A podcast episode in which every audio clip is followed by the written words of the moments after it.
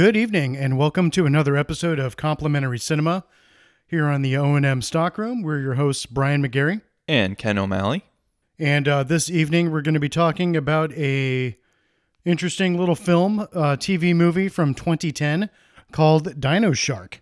That's correct. And um, how about you tell us a little bit about Dino Shark, just in, in broad terms? So Dino Dino Shark is Jaws with bad CGI. I think is probably the best way to describe it. Now, when you say it's Jaws with bad CGI, um, does does the film Jaws have a plot? I have actually have never seen Jaws. But as far as your cultural understanding of the movie Jaws, My cultural understanding of Jaws is that it was a uh, quite a uh, fun and exciting uh, film when it came out, and uh, it was definitely iconic and classic. And uh, yeah, uh, I do believe it did. Yes, have a, a would say- discernible plot. you would say it, it includes characters. I, I would say that it includes characters. It has has acting. I know Roy Sch- uh, Schneider is in it. I believe that's how you say his name, or Roy Scheider.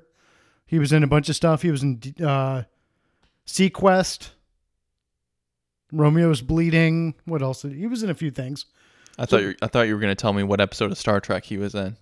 I don't recall that he was in Star Trek, but he was in SeaQuest DSV, Okay. which was like the underwater uh, parallel to Deep Space Nine in the uh, early mid 90s. And in fact, the action figures for SeaQuest were made by Playmates Toys, which also made the uh, Star Trek figures. And as you may may know, the Teenage Mutant Ninja Turtles. There's the connection. There's the connection. so yeah, so Jaws was a good, you know, uh, is considered to be a good film and and and whatnot. And I would say that um, this film currently has a rating on IMDb of 3.1 out of 10. Now, would you say that that is a fair take on on this film's performance? I would not. I You would not. I think that is aiming too high for this film. 3.1 is too high for this film, folks. There was not enough fun in this film to receive that many stars. Okay, so would you say it's a two star film? Um, I would say this is a one and a half star film. One and a half stars. I'm going to give it two stars. What? What? Mm, okay. Let's. Yeah. So, like on average, it'd be like what one and three quarters of a star. Right. Yeah. so, uh, why don't you give us a, a good little synopsis of, of this particular film? And for the viewers at home, yes, spoiler alerts. We love our spoiler alerts. We love to completely, uh, completely wreck this. Or actually, shouldn't we do the whole vital statistics things first? yeah. Let's do that. Yeah, let's do that. I'm Let's jumping way up. I'm jumping way ahead here because uh, we just completely go by the seat of our pants every single week. So uh, so yeah, so Dino Shark, directed by uh, what was his name? Kevin O'Neill, a uh, a special effects guy. He did uh, special effects in or visual effects rather in uh, Bram Stoker's Dracula and the Bruce Lee Dragon, the Bruce Lee story, and uh, a few other things. Um, as far as his directing credits go, I think the most uh, interesting title I saw was uh, Attack of the 50 Foot Cheerleader. Yeah. And I believe the tagline for that was Look at the size of those pom poms. That's correct. So that is certainly a contender for a, uh, a future episode here on Complimentary Cinema. And uh, yeah, so let's see here. So yeah, so it came out in 2010. I believe the budget I read was uh, $2 million. And I think uh, probably all of all of that money probably went to the resort that they used to uh, film this at. Yeah. We'll we'll talk about it a little bit when we get into it, but uh, there's a lot of hallmarks of a low bu- budget production here. Many. Um, a lot of, uh, of of filming tricks and things like that to make it uh, uh, seem like they did more than they really did. Absolutely. So some of the people in this film, we had uh, the the one actual actor, uh, Eric Balfour. He was in uh, the remake of Texas Chainsaw Massacre. Uh, he was in 24, the show of Six Feet Under. He's an, an actual bona fide working actor. I cannot say that for, well, some of the films set in Mexico. So you have some you have some Hispanic uh, Mexicans who uh, work in Mexico, but not really in the U.S. But as far as like uh, um, American actors, that was pretty much the one that Yeah. we got out of that. Yeah. Uh, his main co-star was uh, Iva or Eva Hasperger, not sure how you say that first name, a Croatian actress who uh, studied here in the U.S. and her uh, her number one uh, credit to her resume was Dino Shark, the film in question that we are talking about tonight. This is her bright shining star. This is her. This is her. This is her mark on the world. Was this film? And boy, what a mark it is. What what I know, right? So uh okay, and then uh I guess the genre for this, I mean just general monster movie. Yeah, monster movie. Um talking people talking to each other movie. It's definitely a people talking movie with occasional monster and uh uh certainly you could not call this a horror film or a suspense film by any stretch of the imagination. mm-hmm. Yeah, for sure. It's uh the violence is is silly and uh not scary and there's very little suspense which are all the hallmarks of, of a of a, a good monster movie. Um, Indeed. there's so there's a, a lack of focus fo- there's a lack of focus on action uh, sometimes all right. Why don't we uh before we get too ahead of ourselves, why don't you give us a little synopsis here? okay um so the movie is all about of course the dino shark that is the you know the namesake of the movie um it turns out that this is a, a prehistoric creature that was frozen in the ant the antarctic Uh, It it appeared to be the Antarctic, yeah. And so you know uh or not not the Antarctic, the Arctic. the arctic okay Yeah, the Arctic. the um the ice was melting and these things apparently have been stored in ice for a long time Little tadpoles. uh for millions of years or whatever and 150 million. so when they when they thaw out in the fr- the ice melting then they just swim off out into the ocean um and we pick up the story 3 years after that so it takes 3 years for them to turn from tadpoles into a full grown dino shark And we see many, many, many, many little little tadpoles here. right But we only see presumably one dino shark in the actual film. That's correct. They do mention uh, a little bit in exposition. There have been sightings in other places in the world, so maybe that's where all those other ones went. But for the most part, we just have this one dino shark. It's really that dino shark story. And they allude that climate change is what's to blame for the uh, the melting of the ice caps and the releasing of these terrible creatures upon the earth. Right. So there's no um, moral gravitas to that aspect of the story, though. It's never really brought up other It's- than a, a throwaway line. It's a throwaway line for sure. So once it's kind of like everything else in this film, you could throw almost everything away. Um, Almost everything away. so we see the the dino shark grown for the first time, and it's uh, apparently in Alaska, in the Gulf of Alaska, and it is attacking a diver. A solo sailor. Yeah, it's a solo sailor, but he's also diving, just out in the middle of the water. Um, the first thing that stuck out that is that he is diving in the water where they're actually filming, because obviously they're not filming in Alaska. They're filming where the rest of the movie takes place, which is Puerto Vallarta in Mexico. And it's painfully obvious that this is not Alaska. Absolutely not. It's not cold. He the, the background is the same. There's the same mountains in the background from his shots that you can see in later shots. Um, anyway, Incredibly uniform topography. so anyway, but yeah, basically just a guy on a boat and he gets killed and he's the first one to go.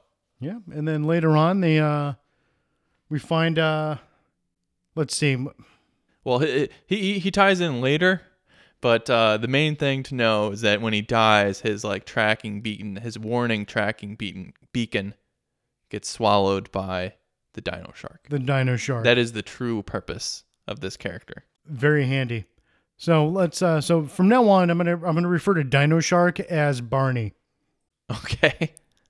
So No, no, no. Barney the You- Dino It Shark. needs to be Barney adjacent, like uh, uh, Barky. or- Barky. Barky. No. Uh, Barnabas the shark. Barnabas.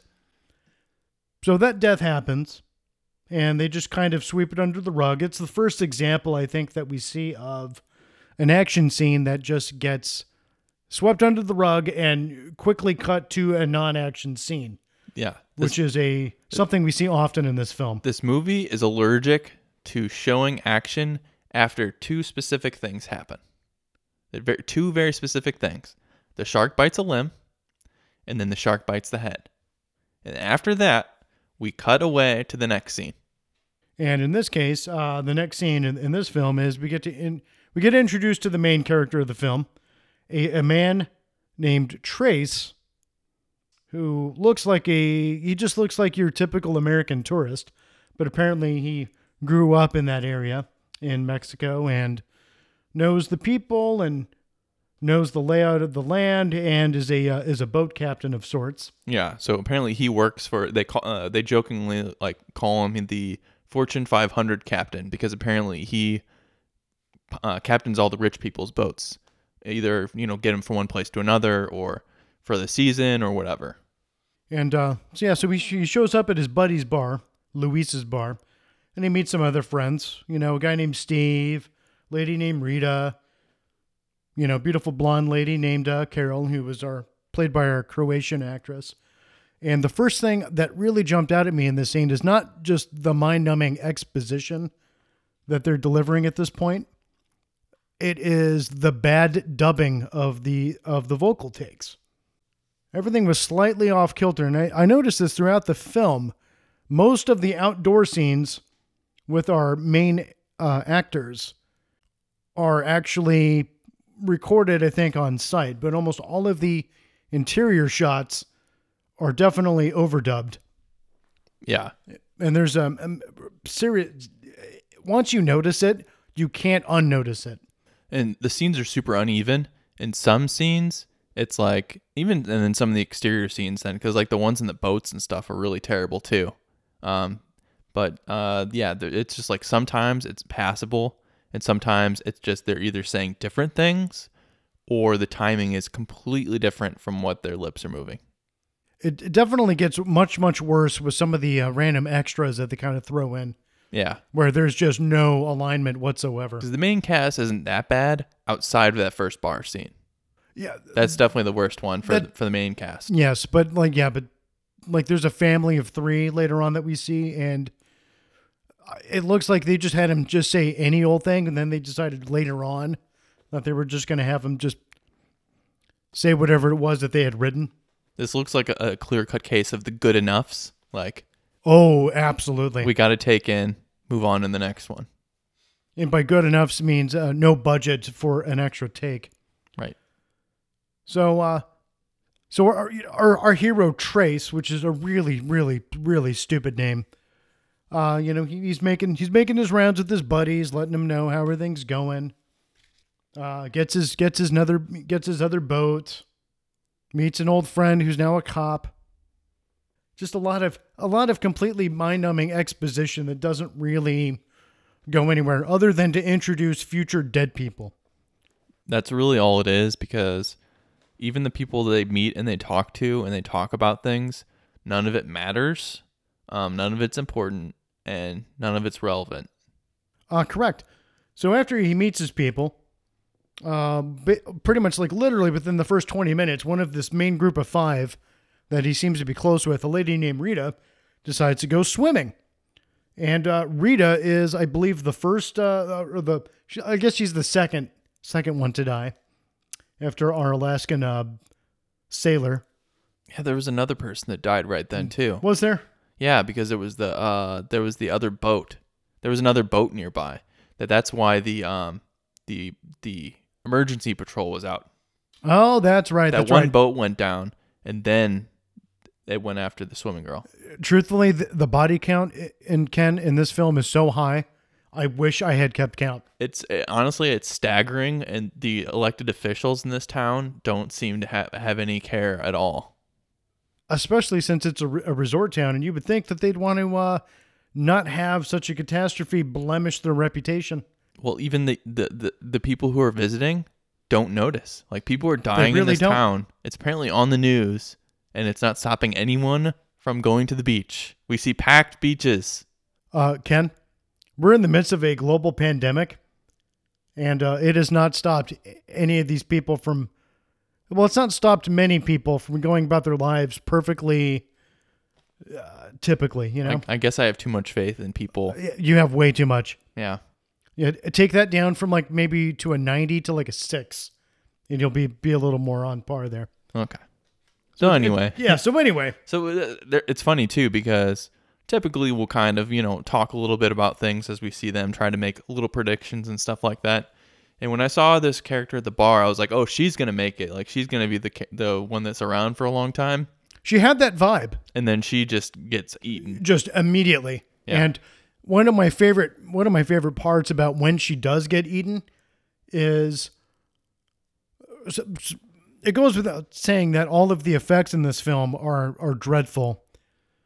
You know, it's a two million dollar budget film made by a whole lot of nobodies. And there's terrible, terrible CGI in this flick. About as bad as it gets. And my favorite part of this is every time he, pretty much every time Dino Shark kills someone, um, you see like a blur going for the legs, and then you'll see like another like puppet, like kind of just gnawing on the neck, and then at least a couple of times afterward, my favorite part, it it just kind of does a little flip out of the water, like it's all happy it just ate It looks very much like a dolphin that's jumping, like ha- playing and having fun. excitedly, just like ooh, I just made another kill, you know, ten points for me.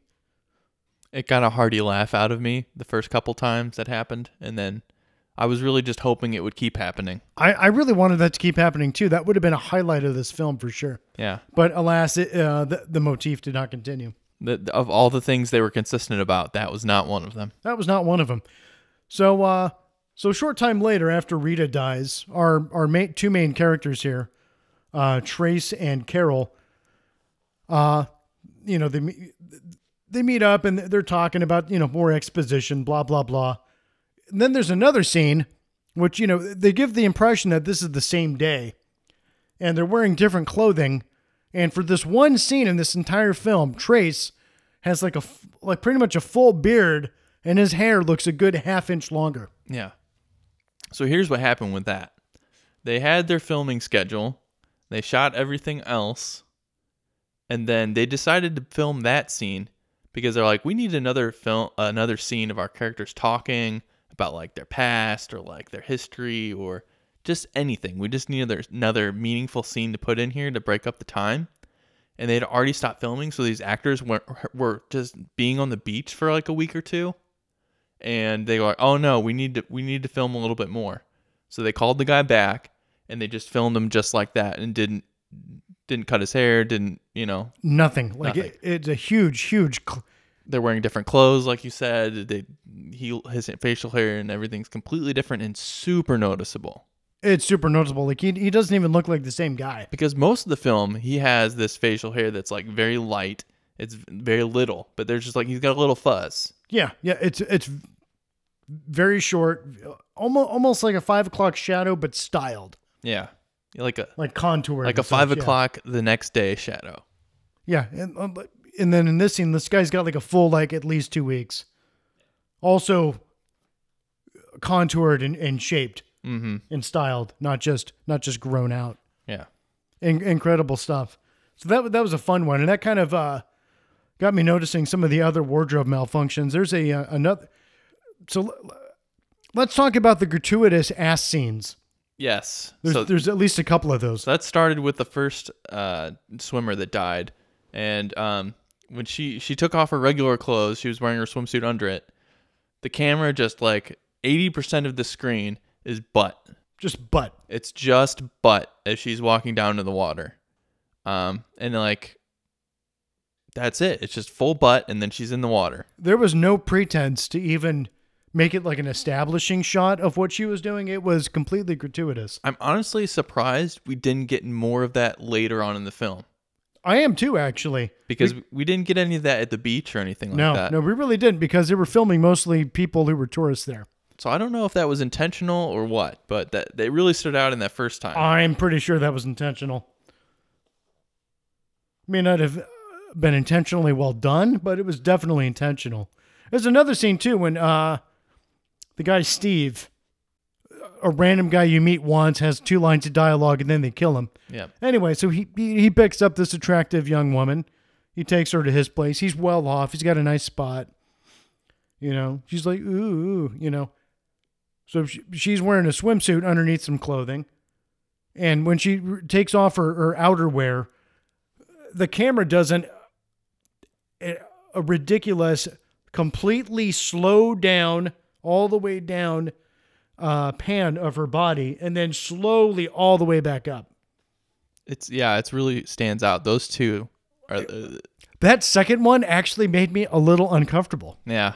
Like somebody actually filmed that, and then they decided, like, oh, we need to keep that. Mm-hmm. Yep. That was pretty terrible. And so, so going back, there was a, a third example of a gratuitous, a gratuitous, uh, scantily clad woman shot. Uh, Carol goes, you know, talks to her, talks to Trace about God knows what at this point. Well, they're just they the background for her is that she's science lady. She's science lady. She lady. knows about some kind of marine science stuff. He was also like a water polo captain, apparently, or coach. Yeah, I don't know why how what the relation is there. It's just squeezed in. But anyway, she she's like science lady, so she knows about he, she does research on these dinosaurs, these dinosaur sharks. Um, after they have the suspicion that that's what these are, and um, so she is like doing research on her computer, looking very intensely at it, and then um, just by herself. This is just a scene Yeah. of her looking at a computer screen. It's very On, thrilling. on fake Google. Fake Google, um, great stuff. You know, just reaction shots of her looking at a computer screen, and then when she finds the picture, and um, when it when this prehistoric dinosaur shark comes on the screen, she gets a really concerned look on her face, and then stands up and takes her shirt off, and then walks off camera. And then naturally, that just pans to a completely new scene uh, where we're back at the uh, the boat docks and we see Trace again, and we see Carol again, and she's wearing. Here's the funny part. So she was wearing like a like a sp- spaghetti strap black shirt earlier in the day, and then in the scene at home, she's wearing like a thicker black shirt, and now she's back in the spaghetti top. Yeah, it's uh, like a tank top. Yeah, like very inconsistent wardrobe and uh, and facial hair in this film. But she changes wardrobe like four times that one day. That one day, because by the time she goes to the, but I think by the time we see her in front of the computer, it's nighttime, and that's the first night scene that we ever get. yeah, really the only. The only, yeah. Yeah, that, that that's what I'm saying. Those those were shot later. oh, definitely, so- definitely. They were like, we need to get a different time of day in this movie. It's all in uh, the we- middle of the bright, bright, sunshiny day. Um, yes. it- uh, that's the other thing too. Is like obviously it's shot in somewhere that's pretty, like to begin with. Like it's Sure, just, it's a sure. pretty place. Um, so a lot of that isn't terrible as far as like the stuff they just shoot for backgrounds and like the look of this location is nice just by in- inherently they don't really have to do anything. Um, but then they don't also they don't do anything with it other than shoot some like local people and stuff like that. There is a lot of establishing shots of local people. There is um like you see like a lot of boaters, you see I mean you, you see a, an, okay, so from being in Mexico, an incredible number of white tourists Yeah. are all over this and you've got like white American police, you've got white American uh, Coast Guard types. Um, almost, it seems like this this town. I, I can't say it. Puerto Vallarta. They're all ninety five percent just regular white Americans yeah.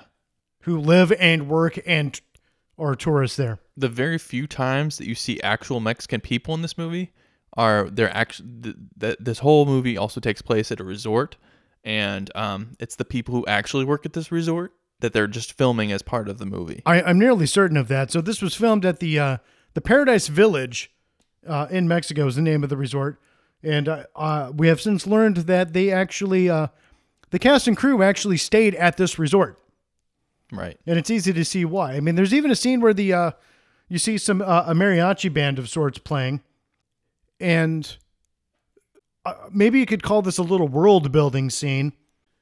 But one scientist guy is talking to another scientist guy, and it, the, the band's playing kind of loud. And then main scientist guy, who's uh, portrayed by Roger Corman, the fantastic uh, B movie director and producer. He goes over to the mariachi band and uh, compliments them on their music and then asks them to play just a little quieter. And I, I, I had to stop for a moment. Like, what the hell was the point of that scene? Just so they could go up to the mariachi people and get a close up shot of them. We'd already gotten a close shot of them playing, but we needed another one just to tell them that, oh, you guys are great, but not that great. Can you keep it down just a smidge so we can talk? I don't know why they bothered developing any of those characters because none of them mattered at all. All of them could have been cut from the film. It must have been favors. Just doing just doing favors for each other. It's like it's other people that were staying at this hotel and like, I want to be in your film. like the budget was two million dollars, right? So like maybe every time they, they found a tourist, they're like, hey, if you know, give us like 150 bucks, we'll give you a scene in our movie. Maybe that could You have know? been on the spot uh, crowdfunding. I mean, you know, it's Mexico. People are on vacation. They're a little loose with their money. You know, maybe uh, little unscrupulous things maybe uh, occurring. A little under the table payments, perhaps. Makes sense, uh, but you're probably right. It's probably just people who uh, they, they they owed favors to, or you know that kind of thing. Producers, uh, uh, uh, wife, and whatever. Like th- there's one shot of like a, an older couple just sitting, enjoying a little uh, perf- dance performance. It's like maybe that was uh, the uh, the the director's like in laws. You know, maybe he just gave them a really bad turkey for Christmas one year. And they just, you know, he had to make up to it somehow. I was like, hey, I'm directing the film of the summer, Dino Shark, Yeah, and you can have a spot in my film. you know, just smooth things over with the in laws. yep. So anyway, so we got a little bit off track, but uh, it's, it's a kind of a little bit of uh, uh, an overview of, of how this movie really is. It's a lot of people that don't matter, some that we introduce for a reason to kill later, some that we introduced and it ends up being for no reason to do a little world building.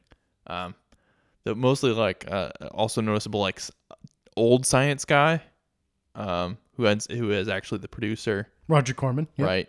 Um, hi- hi- his job is to examine the DNA to, to verify that this this creature is in fact the dino shark. And how did he do that? He put it in a microscope and then put that somehow in the computer, and the computer made a 3D picture from it.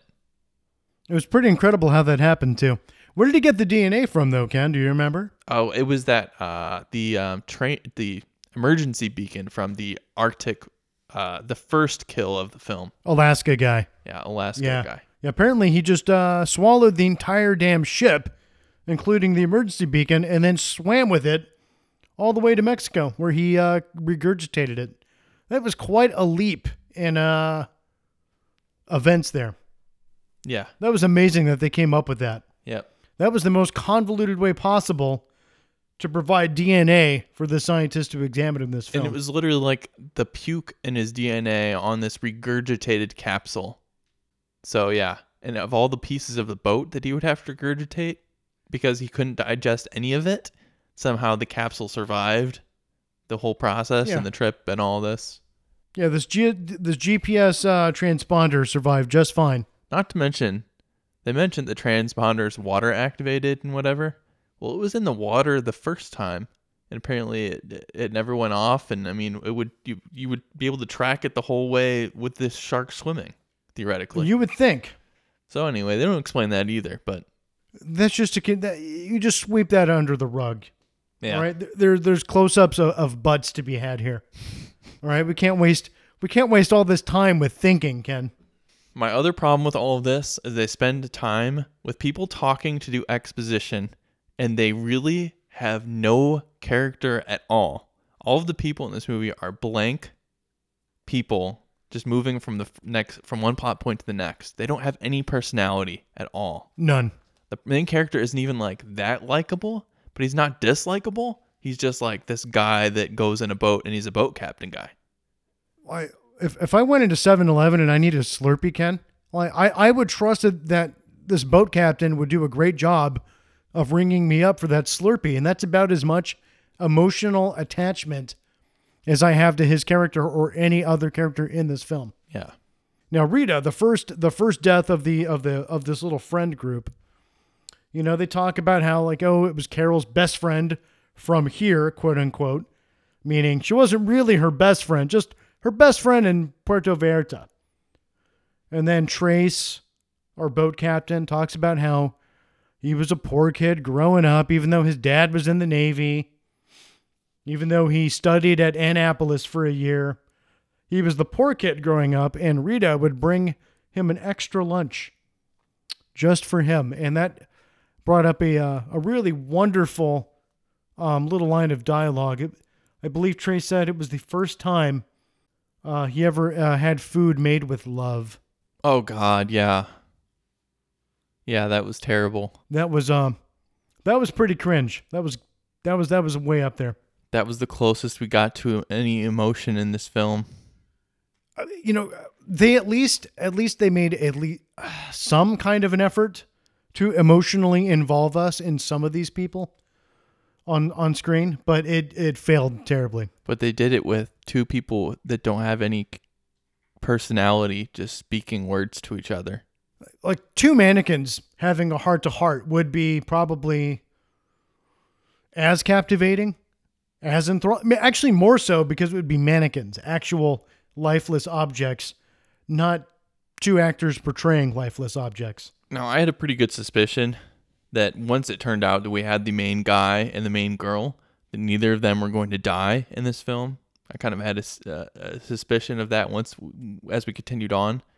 But most of the rest of the film, I spent anticipating um, everyone dying because I was just ready to move on and uh, get to the next time that someone was going to die. Which uh, you didn't have to wait long for because this dino shark has got to be the most goddamn bloodthirsty animal I have ever seen. Um, there, there's one scene where he, the shark jumps out of water and nabs a jet skier and goes into the water. And I counted it. Two seconds of screen time later, uh, the shark is coming up through the water to nab a parasailer. Yeah. Two it, seconds. Yeah. And it was coming up from like the depths. The depths. Like that is an incredibly fast, incredibly hungry shark. Why is the shark so hungry, Ken? Now let's talk about that for a minute. About the shark being hungry. Because when the shark kills people, it tears them apart, but it does leave parts around. A lot of parts. There's torsos, legs, torsos, legs. heads being left behind. It's not even doing a great job of eating them. It's doing a very efficient job of killing them. But it doesn't even do a great job of eating them.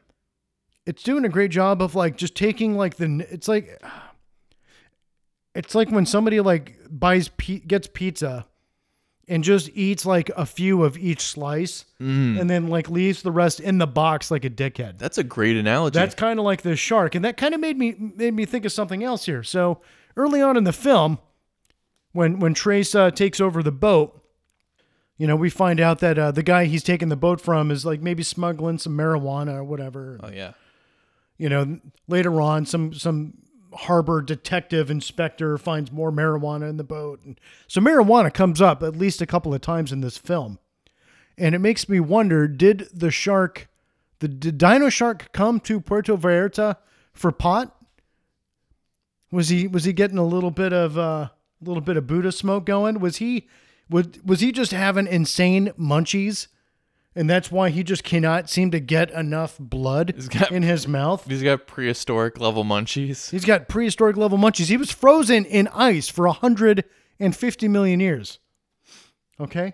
And as soon as he was old enough, which I guess is 3 years, it's like, "All right, I'm going to go I'm going to go to Mexico. I'm going to get some I'm going to get some marijuana. I'm going to eat some fine fine women and men and children and, and anybody boats. else and boats. And I in one scene a helicopter. Yeah. The worst CGI helicopter I have ever seen. Yeah. Yeah, we can talk about that too. Can we? So this scene would have been better off with someone flying an RC helicopter that they they strapped a firework to. That would have looked more convincing. It would have well it would have uh, what's incredible so so so many times like uh, I okay. So Kevin O'Neill, the dir- the director of this film, visual artist, visual effects artist, has done at least a couple of big Hollywood films. Has done a whole lot of B films. Now you would assume, you would hope that somebody with a background like that would be competent in that field, and that would have, you know, maybe some really good know-how on how to pull off effective convincing effects on a shoestring budget. What we get here, many, many times, you get the worst fake blood splatter. You get helicopters and explosions that are completely flat against the background that they're they're uh, transposed over. And most of the time that we see Dino Shark, we just see the fin because animating the whole part of it just would have been too expensive, I suppose. And there was one scene in particular where the fin is going into the water and it had the worst, jerkiest effect uh, going in. The water, like, because they try, they kind of animate the water just right around the fin. They don't add a wake to the water in general. They just add little splashes around the fin. So that stands out a lot. They didn't add an awake effect behind it. And then, uh, like you said, when the fin goes underwater, the splash effect kind of goes on for another second or like two. Very jerkily, too. and yeah, and, And then it, it's gone. it looks real bad. It's as bad as CGI as you can get. I mean, this this might be the worst film that we have reviewed so far. I will say the the CG as bad as it was in the the um, Deep Shock movie. I mean, I guess they had the benefit of being all underwater, so they didn't have to worry about surface of water. But this one spent a lot of time looking at the surface of water, and you can't really get that wrong. You really can't. And I also want to say, like Deep Shock, which we did a couple weeks ago, they actually built sets for that movie. That's true. They actually like had costume designers for that film. Yeah. They even put fake boxes over the computer screens to make them look fancy. hmm This film had none of that production budget at all. I mean, the best thing this movie had was boats. And it did have a lot of boats and it had a lot of tourists Yeah. and it had lots of uh, li- like life vests and Mm-hmm. stuff. Yeah. Oh, and, and alcohol bottles in the bar scene. Mm, There is a lot of liquor bottles behind that bar. that's true. There's like at least like 30 or 40. Well, because that was just a regular bar they went in to, to film that in. Do you th- how many pesos do you think they paid the owner? It's like, hey, it's like, hey, can we do can we film here for like 2 hours? maybe maybe it was a deal like um uh like we'll stay around and buy drinks afterwards. Oh, Like yeah. we'll be patrons Ooh, ooh, ooh. Like we'll be patrons. We'll film in your bar. The bar will be featured in the film and we'll like buy some drinks Yeah. and maybe like some appetizers. I mean, that's obviously the resort. They have a similar kind of deal going Oh, because absolutely. the name of the actual resort is shown. It's said several times in It is. dialogue. Um, it's shown in a positive light at every turn because they keep showing the these dancers that work there, the musicians, all this like It looks like a very well run joint. However, comma, there is the skeezy resort owner who's trying to get Carol to do a job there. And he walks in like in the and, and she is like a, a coach for like water volleyball. And he goes into the girls' locker room and they kind of get grossed out. It's he has a very Donald Trump moment where he's like, Oh, I own this place, whatever. that's true. That would be the one negative uh, uh, aspect of this film. And I, I didn't do enough research. They don't- maybe they maybe don't- that actually was the actual resort owner. They don't really dwell on that though, and honestly, I think it's more from our perspective. He's real skeezy. He's not as skeezy, I think, from a neutral perspective. Yeah, I guess you know, like this is 2010 when this was filmed. You know, we're we're in a bold new era now, 2020. We have we're holding people accountable now for mean, skeezy actions. Our woke quotient is pretty high. it is pretty high. It wasn't as high back in 2010. I mean, they were still using uh, flip phones. Yeah, There's a great shot. it didn't even flip, man. That was just a brick phone. Yeah, there was a well, there was a couple of flip phones in there, but there was a great close up of a Nokia brick phone, which definitely looked like it had seen better days. Yeah, it was well worn. That was like that was definitely like somebody that was definitely a cast or crew member's cell cell phone just shot up close, which uh, you know, you have to appreciate that level of realism and detail. Yeah, I mean, that is the thing that since they did everything monster whatever related was all CGI computer effects. Uh, there was literally no practical effects for anything, hardly any props. There was the boats and uh, the jeep.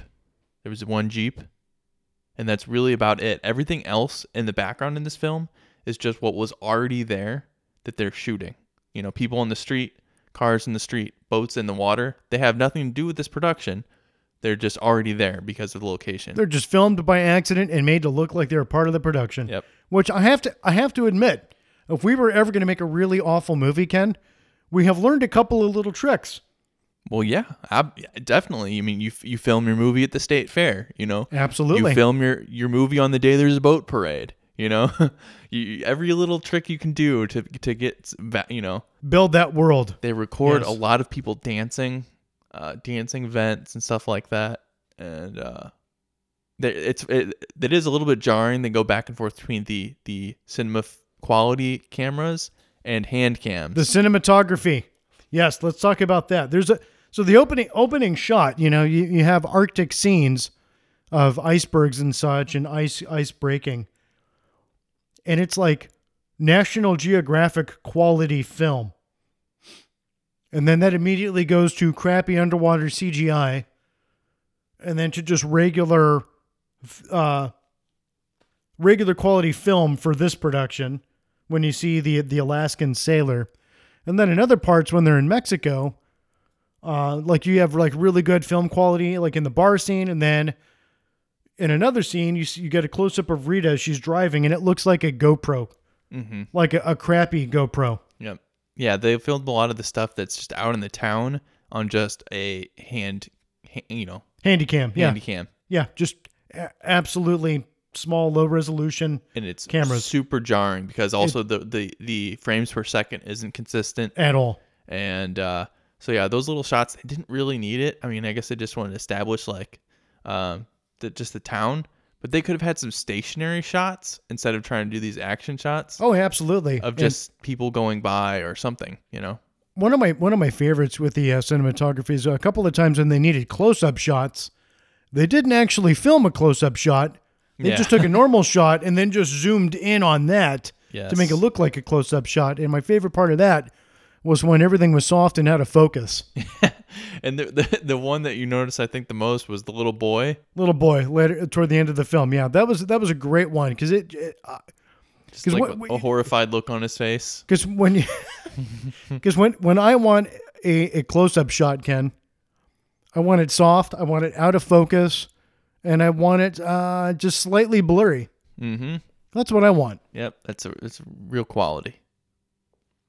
Perfect. So I mean, th- this is a quality film for sure. Another another interesting kind of dip in quality, or something that's super noticeable to me right away was whenever anyone goes underwater. When we got the underwater effects shots um, uh, mixed with the real people, all of those shots are shot in a pool, so you're seeing everyone's feet and everything from below, and then the camera goes back up above the water and the water's like brown like the water's like not clear water and then we go back underwater and it's this pool blue clear water and at a couple points in time i could see the uh the the You could- wall of you the could pool you could just make out the rim of like where the uh, the top of the wall was. yeah Yeah.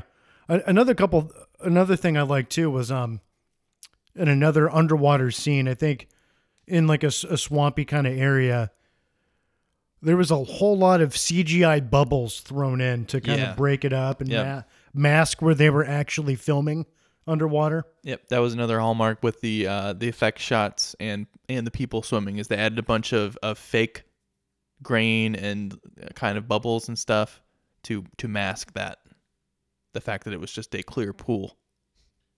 Now CGI should always be used for uh, effect shots that you just cannot pull off physically. And I still think that that's true even for this film. A like you were saying, a r- radio controlled toy helicopter would have looked better than the fake chopper explosion they had. Yep.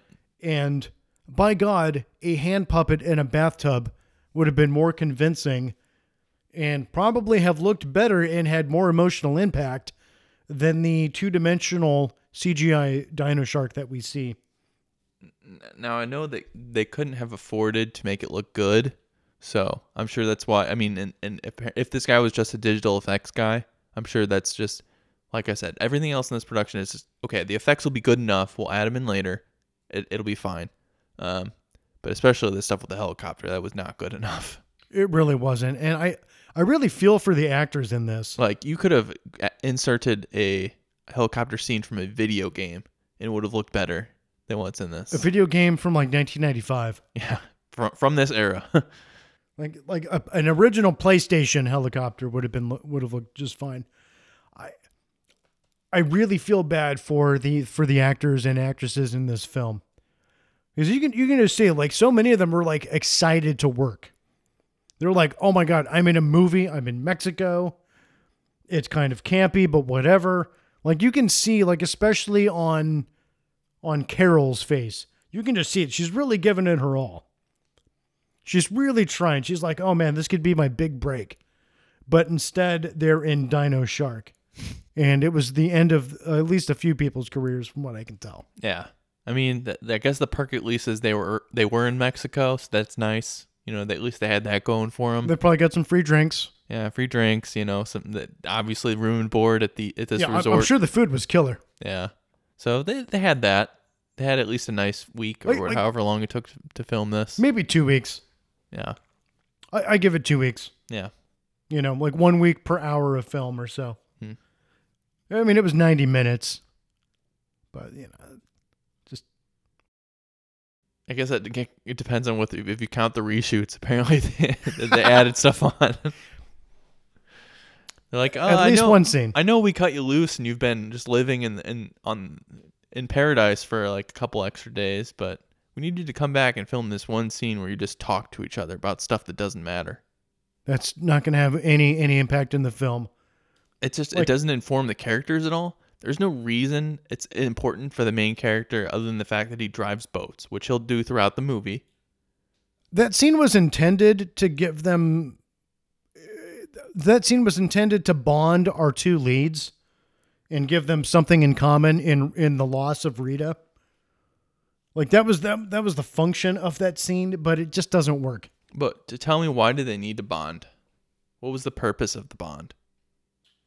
For the for to the, make them uh to put them on common ground to For- give them to give them a, a common cause in continuing the plot of this film which is uncovering the death of Rita and then exacting revenge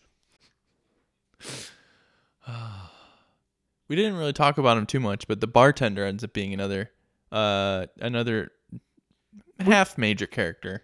we, Um, we see him a couple of times in the bar and then he has a uh, He tags along he tags along for a little bit toward the the, end of the adventure. film yeah, until he also gets wasted Yeah, it turns out though that he's got a military connection, so he he provides Oh, no. with ordnance. So he has grenades and a RPG launcher and, and uh, multiple RPGs for that yes. and the most insulting part of this film was uh, his complete lack of trigger discipline Yeah. Yeah. So yeah, he, he was aiming right at the dino shark and it went underwater um and a boat another boat came along so he couldn't fire and he just kept that finger on the trigger and he was waving it around and with his finger on the trigger. he drops it or puts it down or something Yeah. on the ground. very very sloppily. it, it, it was it was disappointing. He could have he could have put an eye out. You, you easily could have put an eye out. I mean, do you think that do you think that RPG was spring loaded? I mean, it wouldn't have been just an eye. It would have been an eye and a finger and a and a whole rest of the body. Yeah, possibly. Oh, and there was a great great. Uh, you get a at some point in the film, I can't even remember. Maybe toward the end, uh, there's a quick glance of some uh, some of the grenades that he got, which are very clearly made out of plastic, yeah. which I thought I thought was great. And and the actual RPG holder itself was made out of just like pipes and like random things they picked up from a, from a junk heap. It was like almost like kit bashed, you know. Yeah. I mean, it if you don't look at it closely, it looks fine. Yeah. Same with the grenades. Like they just flash them on screen just long enough for it to register. Like, oh, those are grenades. Right. I know But what it you is. don't. But when you actually pause it and look at it, they're cheap crap. I mean, like you probably got they probably got them at like dollar store, like army playtime set. No, it, it was long after the the helicopter had already crashed, so I already knew how bad the effects were. But I was really super disappointed the first time that a grenade exploded, because once again it was these 2D explosion that doesn't even go with the background. It had no interaction with water. They didn't even put a water splash in it. This grenade just like is a 2D explosion effect. Not even a fake seismic shock I- or anything. I'm not even sure how, how I would describe it. It it was just a It was like a a, 2D picture. it was like an orange an orange sp- uh, flash yes. that just kind of And we smeared cut around. we cut back to the other shot of the boat going along with no no residue from the explosion. So I knew it was going to be bad, but it was it was really bad. and that, friends, is our take on Dino Shark. Is that it? Is that all about it. You haven't What else can we possibly what- say about Uh, this were, film? were none of your other notes relevant? I, I think I think I, I, I've all? mentioned all of my notes. I mean, the use of stock footage, yeah, lots of shots of tourists, yeah. The dubbing. Oh, so a note about the dubbing, especially in that first bar scene. If you just listen and just close your eyes, the dubbing sounds like a radio drama from like the 40s or 50s. Mm. Everything is incredibly well enunciated and very enthusiastically told. Mm-hmm. Like it sounds like they really are doing a radio show And and di- not interacting in a room. the dialogue really feels like it too. Oh, absolutely. So even just the writing for it before they even recorded it, it just feels very wooden. Oh, it, it- very wooden and very just artificially delivered. Yeah. I can't believe that this thing happened. What do you mean? Oh boy, it's been so long since we've seen each other. Boy, you know, sure glad to have you back. I mean, like the, the that, that was the quality of that overdubbing Yeah. in that first that first bar scene. That is true. Um, well, let's see. Uh, yeah, I think I think I've covered all of my notes here, Ken. Uh, what would we say is the uh, probably the the best performance in this film? I would say our main character, he, he's definitely the he stands out as someone who knows what he's doing at least, and uh, although his character isn't strong, he is a, a- the likable, um, you know, boat captain guy. So uh, I think he did he probably did the best. I would say. With what he had to work with, yeah, he did pretty good. Yeah. Well, now, what about worst performance? Uh, worst performance is probably the old creepy guy. Old creepy guy. Oh, yeah, he he was pretty bad. I can't remember what his name was. There's got to be been a worse The- one than that though. Oh, the dad, the dad from the, the little kid and the mom, like in his his voice. Oh yeah, so yeah, yeah, yeah, yeah, yeah, yeah. The the extra. Like he, he, he was a ba- he was a bad actor in addition to the dialogue being bad. His, his body performance was pretty poor too. Yeah. And I think probably the most over the top performance was um we haven't really talked about him, but his name is Calderon. He's the he's basically like the lead annoying cop hmm of this harbor area. And he he gets very excited and loves to shout his dialogue and hmm Yeah. is very clownish. Way too animated. way too animated, especially when like if the whole film was at that level, okay, but they're not. Yeah, it's not supposed to be funny. So he really clashes out, and he really his role could almost be taken comedically. yeah, they play the rest of the movie straight, and then he kind of he kind of gets too big with it. Yeah, so th- that was that was a pretty lousy one. Uh, soundtrack and score. So we had a lot of like like like stuff that sounds like it came from like the YouTube audio library. Just yoinked out some generic pop music, some super generic rock music toward the end. And it, Uh, oftentimes at complete odds with the the mood or the vibe of the scene that we're watching. and everything that's soundtrack ish is derivative as far as you started kind of humming, um, you know, the things it was kind of based off. Oh of. yeah, yeah, yeah. Like they, they definitely do a riff on the Jaws theme. They they kind of riff on the Terminator scene a little bit. hmm Like there's like dun dun dun dun dun dun. You know, Yeah.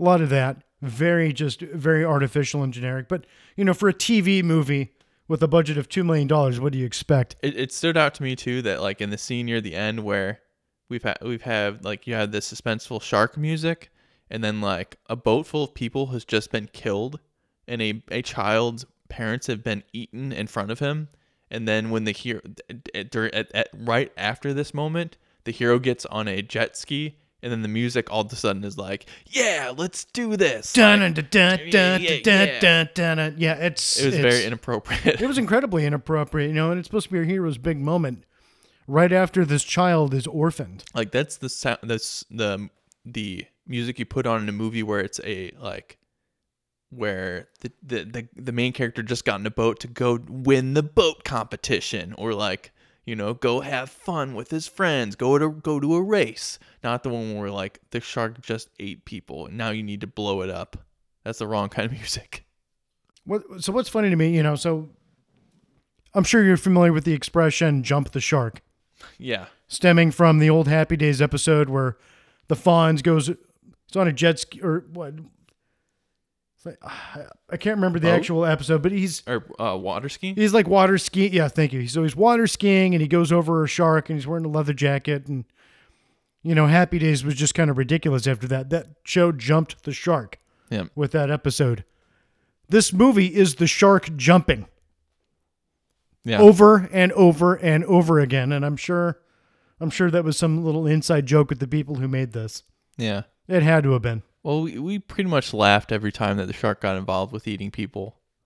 Um, Yeah, it doesn't. Yeah, you just couldn't take it seriously. you can, well, you can't take anything seriously. Yeah. Not the acting, not the effects.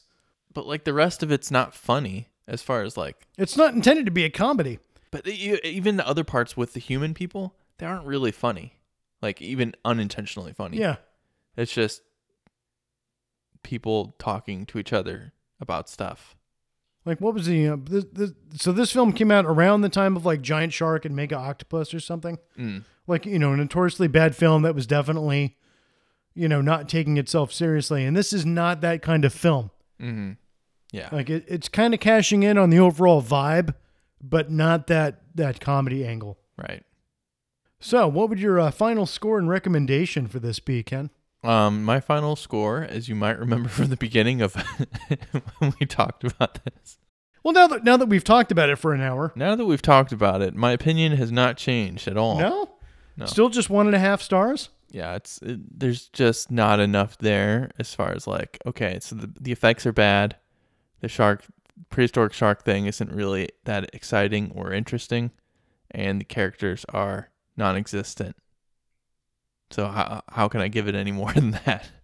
It's a, it's a pretty place they t- they shot it in, and there's a lot of pretty backgrounds and um, interesting cultural representations, and uh, boats.